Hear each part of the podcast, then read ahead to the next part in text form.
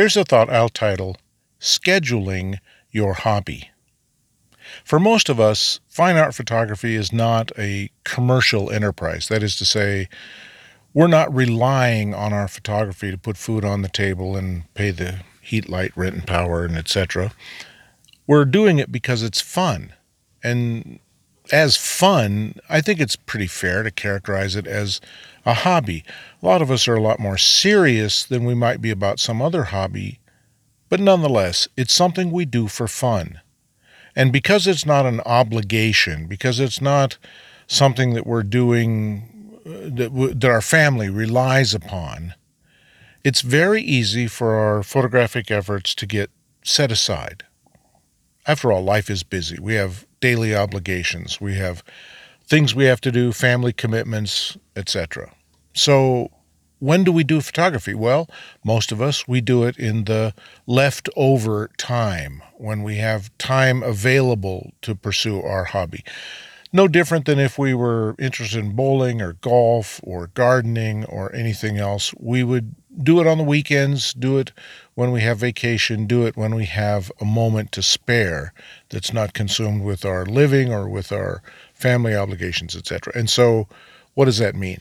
That means that sometimes our photography gets pushed into the background, and that it's not that uncommon for us to go days or weeks or months or years or decades uh, without pursuing our photography.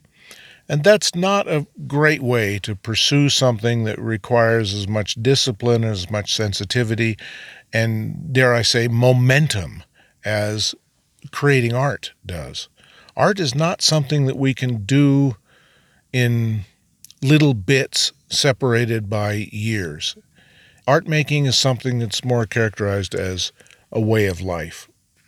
But let's be honest, for a lot of us, that's just not possible. So, what's the alternative?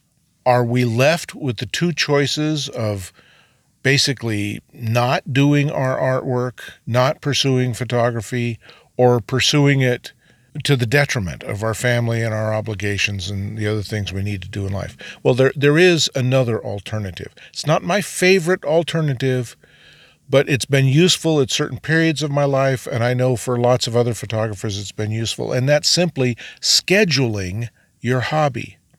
Maybe you set aside Thursday morning to do Lightroom work. Maybe you set aside one weekend a month or a half a day a month or whatever to do your photography. And maybe you need to negotiate that with your family and with the rest of the obligations in your life so that you can make a commitment to pursue your hobby on a schedule. Uh, that's what the schedule really does is it helps you make a commitment that is something you can plan on. You put it on your calendar.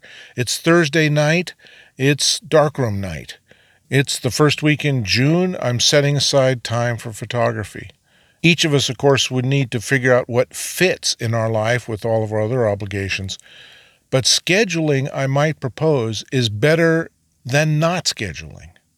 Ideally, we'd like to do photography every day, but if you can't, at least if you set aside time and you know that it's set aside and it's scheduled, it's more likely that you'll get it done more likely that you'll be able to preserve some sort of momentum in your creative life.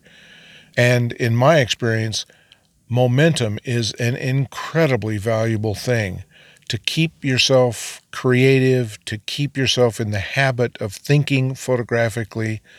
And a schedule is way better than just taking advantage of time when it falls in your lap.